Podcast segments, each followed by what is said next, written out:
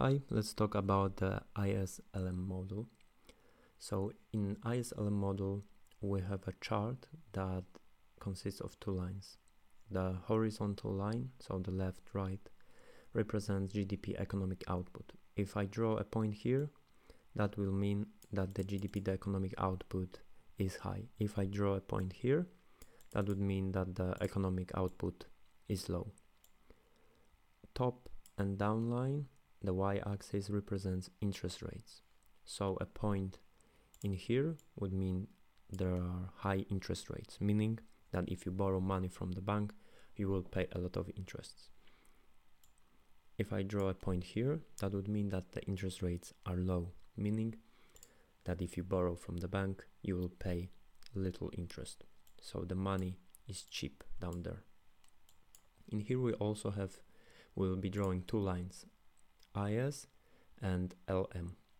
I S is a line where investments equals savings.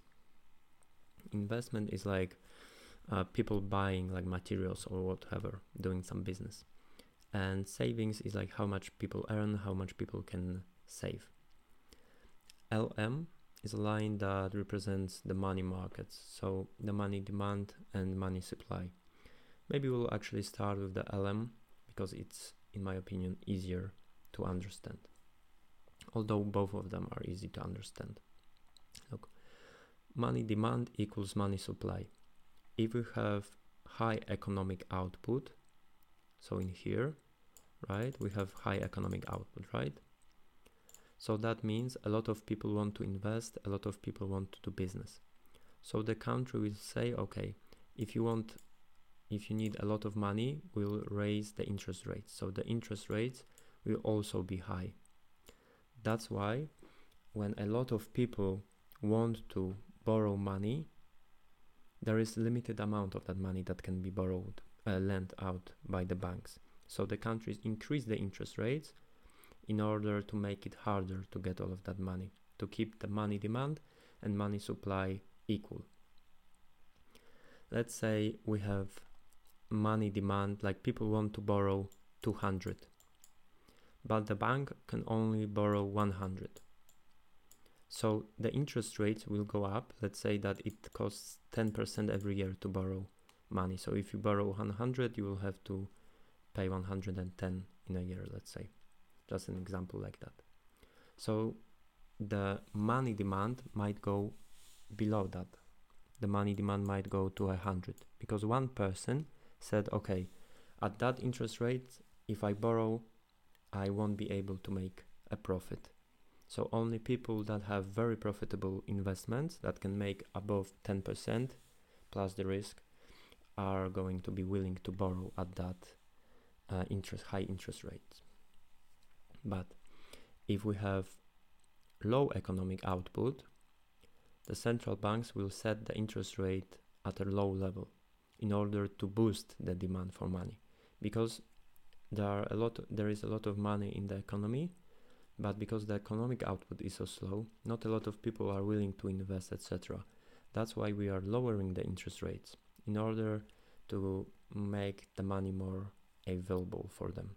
So if a person goes to a bank and said, okay, the economy is not doing well, but I have this investment that will give me nine percent in profit. In times of high interest rates, when the interest rate will be ten percent, that person will go to the bank, get one hundred dollars, and after a year it will earn nine dollars, but the interest will be ten dollars. So the interest will be higher than the return on that money, meaning that the person will, in real terms, lose a dollar.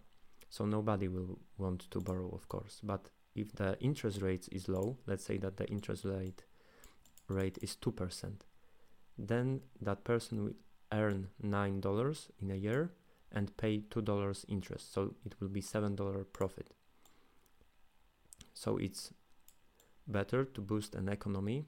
If the economy is slowing down, then there isn't a lot of demand for money. Not a lot of people want to invest. That's why we lower the interest rates in order to make it better for them, to make the money cheaper. So lower interest rates happen when we have a, a slow economic output, lower G D P, Uh, then we have smaller demand for money,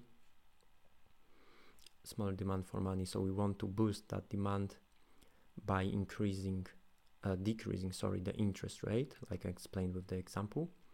So in here, it will help us keep the money demand and money supply in equilibrium, so equal. In here, on top, when the economic output is high and a lot of people want to invest, the high interest rates will make it harder for them to access money. So that's why money demand will be equal to money supply. In here, where not a lot of people want um, to borrow money, so the demand is low, you will boost boost that demand by decreasing the interest r- rate, and the money demand will equal money supply. Okay, so that's the L M line. Let's jump to investments and savings line. Okay, let me clean it up a little bit. Okay, so the L M was the blue one. Let's go with the red one for the investments and savings line. Okay, so in here, if the economic output is high, so in here, the interest rates will be lower, because lower the interest rates means that a lot of people can borrow and it will boost the G D P. If the interest rates are high, then the economic output will also get lower. Why? Because not a lot of people can borrow money, so not so much investment happens. A person goes to a bank, says, I have this amazing business idea. It will give me ten percent every year. And the bank says, okay, but we can borrow you money for eleven percent interest. And they say, okay, like I won't be able to make any money. So it like higher interest, interest rates slow down the economy. So for instance, if we have some crisis, that's when the central banks lower the interest rates in order to boost the economy.